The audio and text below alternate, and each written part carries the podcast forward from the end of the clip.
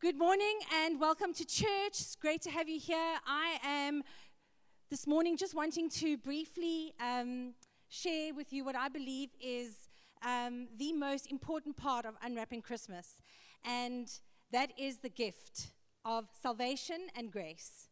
And I really hope that in the short time, um, this will be something either a reminder or an encouragement to you um, that this is something that we need to actually really not take for granted, not abuse, but be very aware of in our lives. So before we get started, let's pray. Father, I just want to thank you so much that we get to gather together and to hear your word and to be encouraged to um, not only just hear your word, but to be doers of your word. So help us this morning to take in everything that we need to, to be ministered to. Um, yeah, Lord, just whatever you want to say to each and every person that's here, would you speak to them? In Jesus' name, amen. Now, I don't know about you, but when I was a kid growing up, Christmas was the most incredible time of the year for me. I grew up as an only child until the age of 13. So when I got together with all of my cousins on Christmas and my aunts and my uncles, it was amazing. My mom was one of 10, so I had lots of aunties and uncles, and you can imagine all the extended family. And we are 19 cousins. So we would get together, first cousins, and we would get together as little kids, and we would um, uh, have Christmas lunch, and then one of my uncles would dress up as Father Christmas and arrive with a big, massive bag of gifts for every single child. So in those days, uh, excuse me, when a gift was like two rand, then families could afford to buy a gift for every single one of the kids. So we would get at least 10 to 12 presents, and this was the best thing ever. So we would sit and we would sit with our eyes wide open and wait for our names to be called, and we would receive these gifts, and we would go up and get the gifts. Oh, thanks, Tammy. And um, we would um, be completely excited and beside ourselves, uh, waiting to see what would be in the gift. And of course, it's wonderful to receive gifts, it's wonderful to have your name called out, but there's nothing better than actually opening that gift. The anticipation of what is inside the gift is what is really amazing. And sometimes I would, you know, we would open the gift and it would, be things that we hadn't even thought of or hadn't even hoped for, but it would be so exciting. And other times it would be things that we had been thinking about all year because in those, those days, I'm sure some of you can relate, um, you got gifts on your birthday and Christmas no other time of the year. There was no Takealot, there was no Sunday shopping, you know, toys weren't something you just expected every month you know, it was something really special. So that was something that was really special to me, that anticipation. And I was thinking a lot about this as, as I was preparing the message, and I was thinking, you know, um, Jesus also received gifts when he was born, you know, and th- th- there's something about that, something really special. And the gifts that the wise men, or the three kings, or the 20 kings, we don't know how many they were, the Bible, um, you know, doesn't stipulate, brought Jesus' gifts, but not did they just but they didn't just bring him any gifts. They didn't just bring him, you know, a blanket or socks as as the, the, the one girl said, or you know, they actually brought him gifts that were fit for a king. Oh, look at Tammy. Isn't she amazing? Thanks, Tammy. Thinks of everything. And um, you know, the, the gifts were fit for a king. So here were people who had heard about the coming Messiah I mean, they didn't know what we know today, and yet they took him gifts that they knew were fit for a king. And I just think that's amazing. Imagine that um, anticipation of the wise men as they went searching for Jesus, the baby. I mean, a baby. And they bowed down before him and gave him these incredible gifts. And so, what I would like us to do today is to try our best to actually remember that Jesus is our gift from God. Jesus is our gift. And we must never take that for granted. And so, what I'm going to do today is I'm going to read from Ephesians 2, verse 1 to 10. And it sounds like a lot. And I'm just going to read through it quickly, and you can follow along with me on the screen from verse 1. Once you were dead because of your disobedience and your many sins. You used to live in sin just like the rest of the world, obeying the devil, the commander of the powers in the unseen world. He is the Spirit at work in the hearts of those who refuse to obey God. All of us used to live that way, following the passionate desires and inclinations of our sinful nature. By our very nature, we were subject to God's anger, just like everyone else.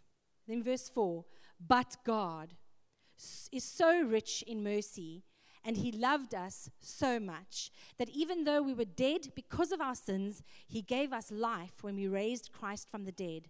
It is only by God's grace that you have been saved.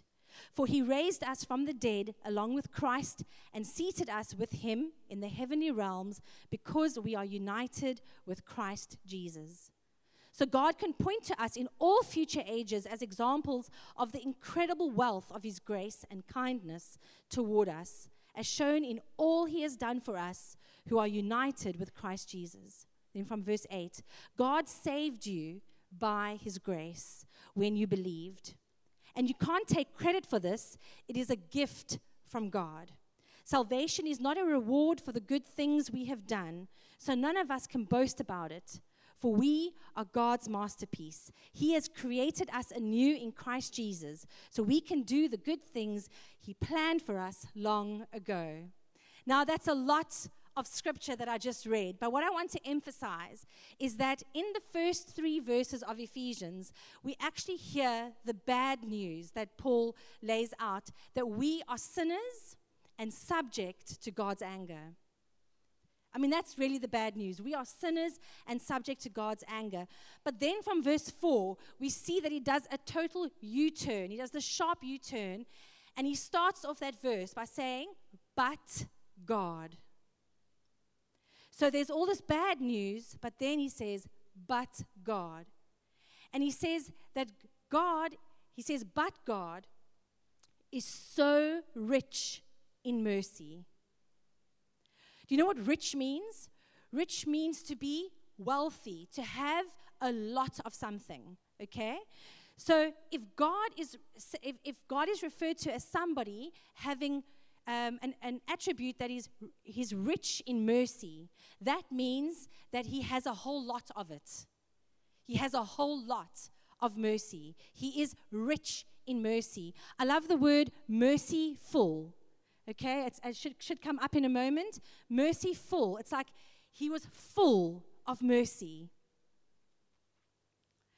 The phrase rich in mercy actually offsets the description of humanity being rich in sin. So if you think about the first three verses, basically those verses were saying that we are rich in sin. Okay? We are wealthy in sin. We have a lot of sin. But then it goes on to say that God, it offsets it by saying, but God is rich in mercy. So he has a whole lot of mercy and it offsets it. Now, think about it. Only a God rich in mercy would conceive such a plan to save us and redeem us from our sin. Only a God like that could come up with such a plan as he did. And mercy is compassion or forgiveness extended to someone who actually deserves punishment for the wrong that they have done. Mercy is the only explanation for Jesus as Christ and the sacrifice that he made on our behalf. That's the only explanation. Why else would he have done it?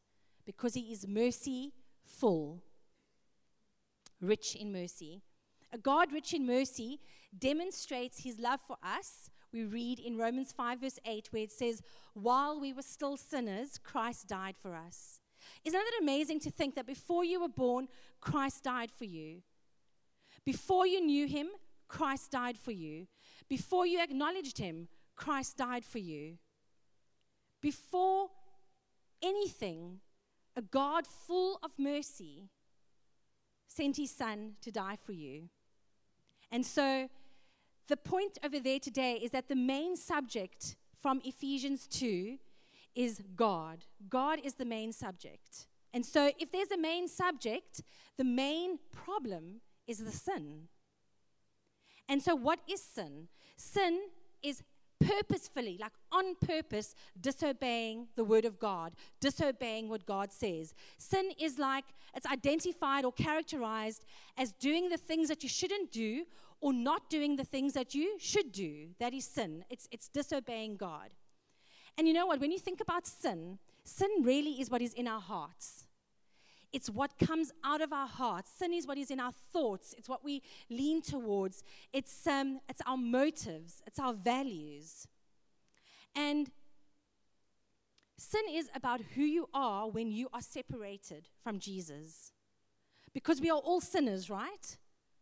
And so when we are separated from, from Jesus and we do our own thing, we become very self focused, we become very selfish, and we can actually live our lives completely saying, Well, you know what? I'm going to do what's best for me. I'm going to do what I want to do. I'm going to make decisions and choices that I want, that I desire, that is best for me. And um, it doesn't mean that you're a bad person and that you have no good in you, because remember that we are made in the image of God. So it doesn't mean that you have no good in you. It just means that all the choices that you make are about me, myself, and I. Me. Okay? When we are not in relationship with Jesus, everything we do is for ourselves. And so that is what separates us from God, is the sin when we are self focused. And so if you've got God as the main subject, you've got sin as the main problem, what is the main solution? What is the main solution? Jesus. Okay, Jesus is the main solution, and He wants to save us from our brokenness. He doesn't want to leave us as we are. Jesus doesn't come along and say, Ach, you know, Sam, you know what? You brought that on yourself. Tough luck. You go, you know, you're just going to have to bear with that. No, Jesus says, I died for you.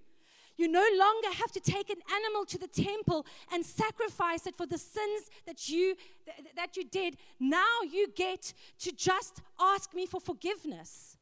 Because I bled on the cross. I was the, the, the, the lamb, the ultimate sacrifice. I shed my blood for you so that you can um, experience the forgiveness that comes from what Jesus did for you so that you can live a life that has joy, that has peace, that has hope, that has everything that He wants for you. And you know what's so amazing about what Jesus did for you? Is that no one can ever take it away from you. Do you reject it? Yes. But nobody can ever take it away from you. It says in John 10, verse 10, that the thief comes only to steal and kill and destroy. And Jesus says, I have come that they may have life and have it to the full. Again, full. Mercy, full. He wants you to have a full life. So, we see that um, there was sin in the first three verses, and then um, God says from verse 4 that He um, wants to make a plan, and He wants us to no longer be under the power of sin. And so He no longer wants us to experience the consequences of our sin, and that is why Jesus died on the cross for us. And so, and so through your faith in, in Jesus and believing that He is the Savior, what that means is that you can now stand before God not guilty because your sins have been forgiven, because your sins have been paid for. God doesn't take us out of the world or make us robots we still feel like sinning. I still have thoughts I shouldn't have. You know, it's, it's not always easy to, to try and do everything right. Um, and sometimes we do sin, sometimes we do give in. But the difference now is that before we became Christians, we were dead in our sin. But because of what Jesus did, we are now alive. What does that mean? When we pass from this world to the next, we will be alive with Christ in heaven. Sin won't have killed us and separated us from Him forever. We will be alive with Christ in heaven. And so we go, okay, that's great. The main solution is Jesus, but how? Like, what do we have to do? How? And all it really is, is God's gift of salvation and grace. That's how He did it. God said, Here is a gift. Here is what I want for you. Here is what I'm willing to offer up, my only son, so that you can have this gift of salvation and grace. The Bible tells us two important truths about God's gift of salvation. First of all, it tells us that it's a really costly gift. Now, Fortunately, God has never asked us to give up one of our children to pay this, for the sins of the world, but He gave up His Son. He was in relationship with His Son when He created the world. There were, you know, it's always been Father, Son, and Holy Spirit. So He gave up. He sent His Son to earth knowing the pain that He would go through, knowing what Jesus would, would experience and, and, um, and suffer. And so, if it's a costly gift, the best way for me to try and explain to you what that would mean is say, for example, you have someone that you really, really just um, want to bless, maybe a spouse, a child, a friend, you want to get them a really, really great gift. What do you have to do in order to get that person a gift? Okay? You have to get in your car, you have to drive to the shop, you have to spend time looking for the gift. You have to take money out of your account that you earned to pay for the gift. But what does the person who's receiving the gift have to do? Nothing. It's free to them. But it wasn't free to you, it cost you something. It cost you. It cost you money. It cost you time. It cost you petrol. It cost something. Nothing is just for free, right? But God's gift to us is for free. God's gift of salvation and grace is for free, and no one can ever take that away from you. The same is true with God's gift and I don't want us to ever take it for granted because Jesus' sacrifice for our sins isn't something that he did that didn't cost him anything. It cost him. It cost him a lot. John 3:16 promises that God so loved the world that he gave his one and only son that whoever believes in him shall not perish but have eternal life. Romans 6 verse 23 says that for the wages of sin is death you see, the wages of sin. The gift is free, but our sin still costs something. There's a wage that needs to be paid for our sins. But the free gift of God is eternal life. How? Through Christ Jesus our Lord. But the Bible also tells us a second truth. So, like any other gift, God's gift of salvation doesn't become ours until we accept it. So I can give Tammy a gift. I can force her, sho- shove it in her face. I can make her want to, to take my gift. But if she doesn't accept it, it's not, there's nothing that, that I can do about it. If she turns away from that gift, that's it. There, there is nothing I can do. So, with God's gift, you have to accept it. You have to want it. You have to take it. And so, what I want you to do is to realize for those of you that have been a Christian for many, many, many years, and for those of you that are maybe hearing this and thinking, well, I've never accepted that gift because I'm not too sure where I stand. I'm not too sure what I believe. I'm not too sure. I'm, I'm scared. It's the unknown. I want all of us to hear this message because we can all take this gift for granted, we can all abuse it. This isn't a message just for those who have never accepted the gift. This is a message for all of us to remind us that that gift is there. You don't take a gift that somebody has given you and put it back in the bag. God wants you to use the gift that He has given you. And so He's given this gift of salvation and grace, and then what is what do we need to do? What is our response? Well, think about it. When you are the recipient of a gift, what is your response? Your response is to be grateful, to be appreciative, to thank the giver, to use the gift, to actually um, do something with the gift, right? Um, now, that's exactly what we should do with God. We should handle the gift of salvation well.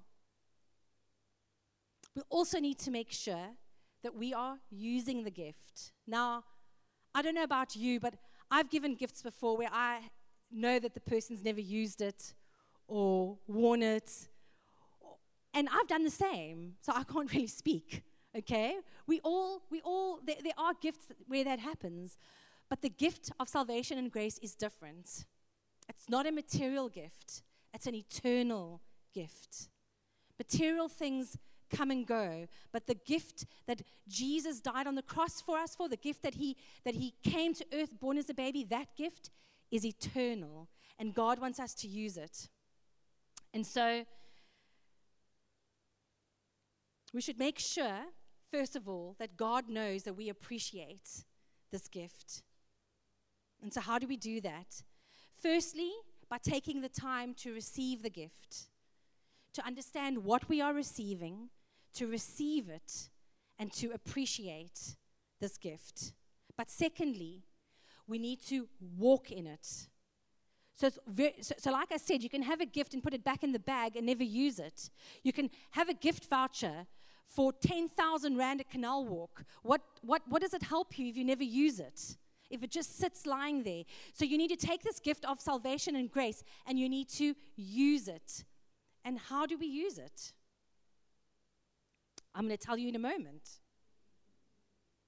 But let's first talk about salvation.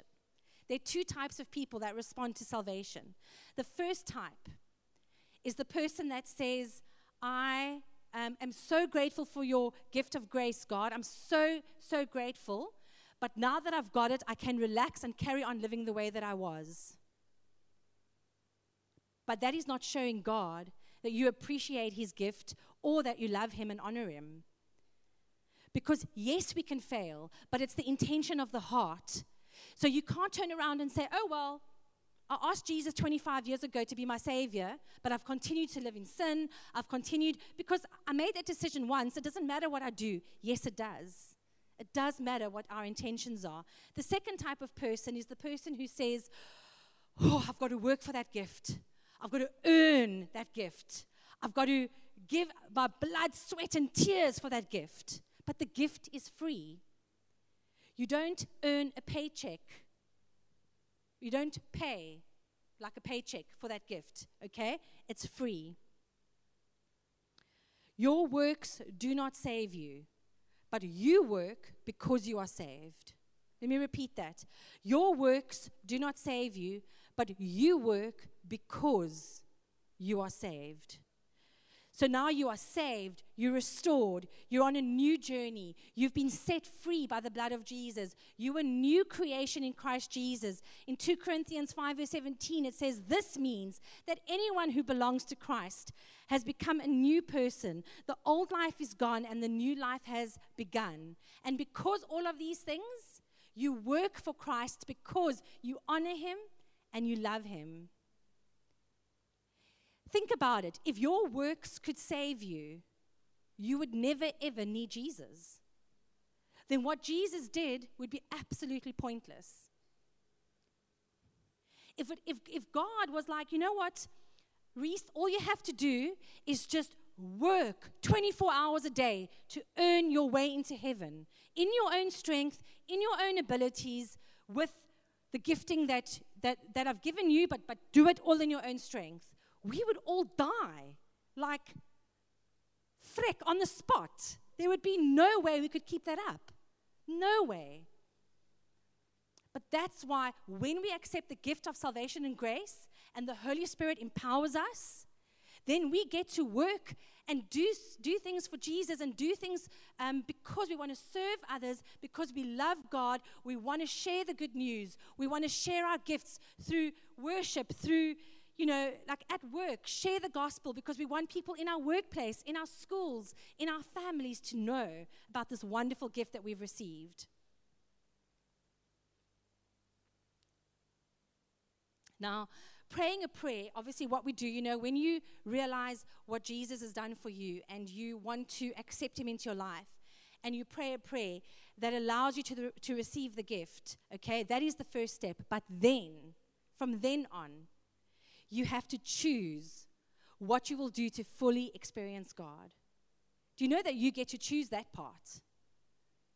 You get to wake up every day and say, Today, even if, you, if, even if you've been saying this for 25 years, you get to wake up every day and say, Today, God, I accept your gift of salvation and grace because today I need your grace. I'm a sinner, I'm human, I fall, I don't always have the best attitude. I don't always remember what Jesus did for me in the way that I should. But today I get to choose you once again, Jesus. Today I get to choose that I'm going to love you, how I'm going to love you, how I'm going to serve you, how I'm going to honor you. You get to choose it. And I think that's amazing because God didn't make robots. He said, Here's this free gift, but once you've accepted it, you get to choose how you want to love me and serve.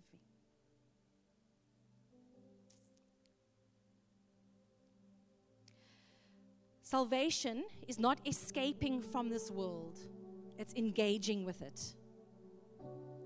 Salvation is not escaping.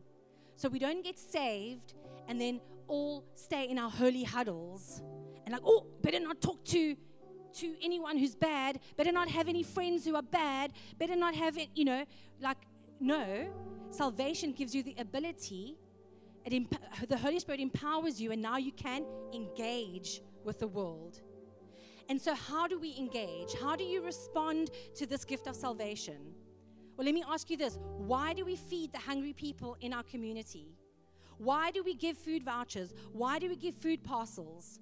Why do we help students at schools with, with their, their schoolwork and to help them get into university? Why do we help students at Milton High School with MyCiTi bus cards and food parcels? Why do we help the mission, missionaries to live in Zambia so they can dig water wells and spread the good news to people in Zambia? Why do we sell hope art? Why do we do all these things? Because of what Jesus did for us. That is our response to the gift of salvation and grace. That is how we respond. That is how we engage with the world. We become Christians through God's undeserved favor, not because of any effort, ability, intelligent choice, or acts of service on our part. Out of gratitude for this free gift, we look for ways to help and serve others with kindness, with love, gentleness, and not just to please ourselves or to make ourselves feel better.